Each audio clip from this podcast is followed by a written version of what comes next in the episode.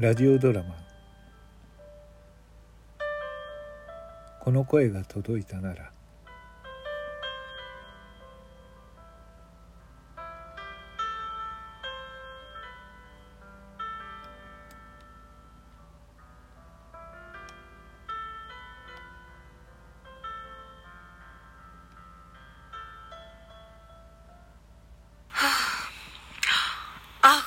ごめんなさい。配信中なのにため息ついちゃった。ダメですね。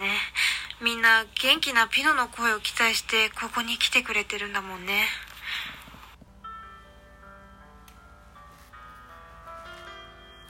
彼女とお便りの付き合いが始まって3週間いつも元気で明るく前向きな配信をしている彼女の様子が今日は違っていた。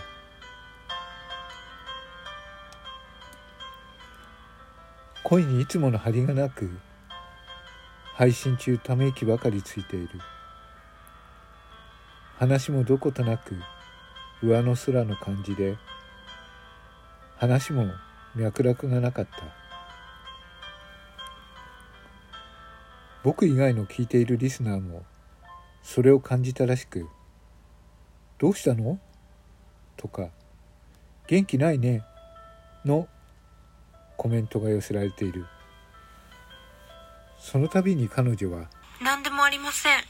ごめんなさい。「と返答していたけれど明らかに彼女の様子は変だった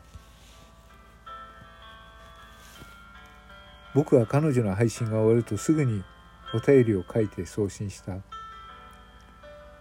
彼女を元気づけてあげたい。彼女の力になってあげたい。その気持ちその一心でお便りを送った。だけれど彼女からの返信はその日のうちには返ってこなかった。いつもお便りの返事は送るとすぐに返ってきていたのに結局お便りの返信は翌日のお昼過ぎに届いた。返信が一日経ってからなんて届くなんてことはピノちゃんとのやり取りの中で初めてだった。そしてその返信も私は大丈夫です。その言葉だけだ彼女に何かが起きている僕がそう思うのは当然のことだった。あれだけ毎日欠かさず収録の配信を上げていたピノちゃんなのにここ数日は配信を上げなくなっていた。一体どうしたんだろう。彼女に何があったんだ。いつも元気で前向きなピノちゃんだったので誰もが彼女の変化に気づいたはずだ。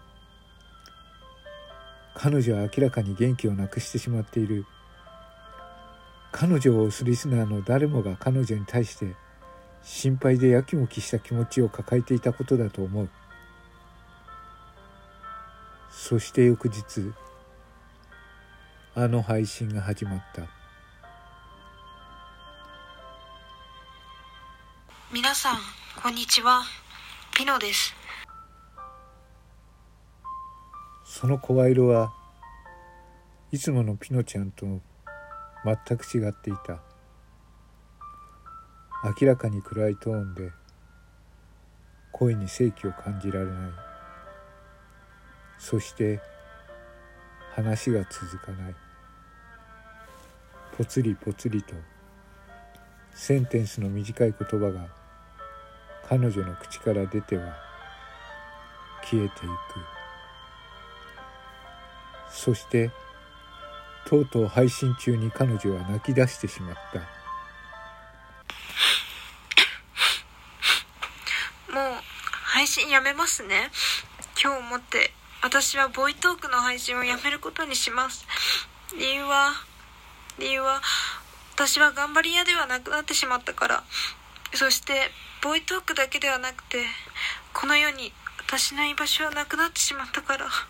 そう言うと配信はズブッと切れた。そして二度とピノちゃんの声の配信は立ち上がることはなかった。一体どうした？ピノちゃんに何があった？僕は心配な気持ちと何があったのかを知りたくて。急いで彼女にお便りをした。とにかく返事をもらい彼女に何があったかを知りたかった。また返事は来ないのだろうか。という思いがよぎったのは思いのほか彼女からの返信はすぐに届いた。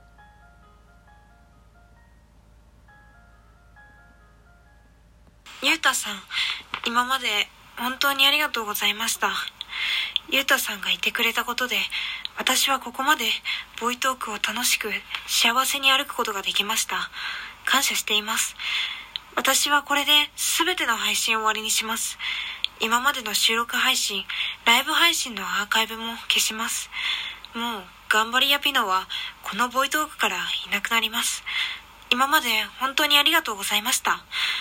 ゆうたさんにお願いがあります。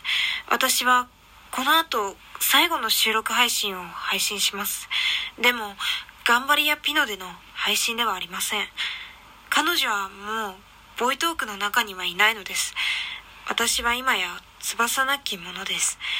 この名前のラジオネームでゆうたさんに向けて配信をします。なのでどうか最後のお願いです。私の最後の配信を聞いてくださいね。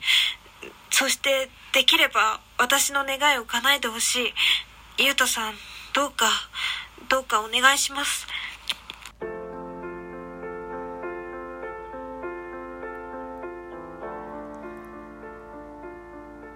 お便りはそこで終わっていた。彼女に何があったのか知りたくて彼女の全ての配信を今一度調べようとした。しかし彼女の名前もこのボイトークにはなくなっていた。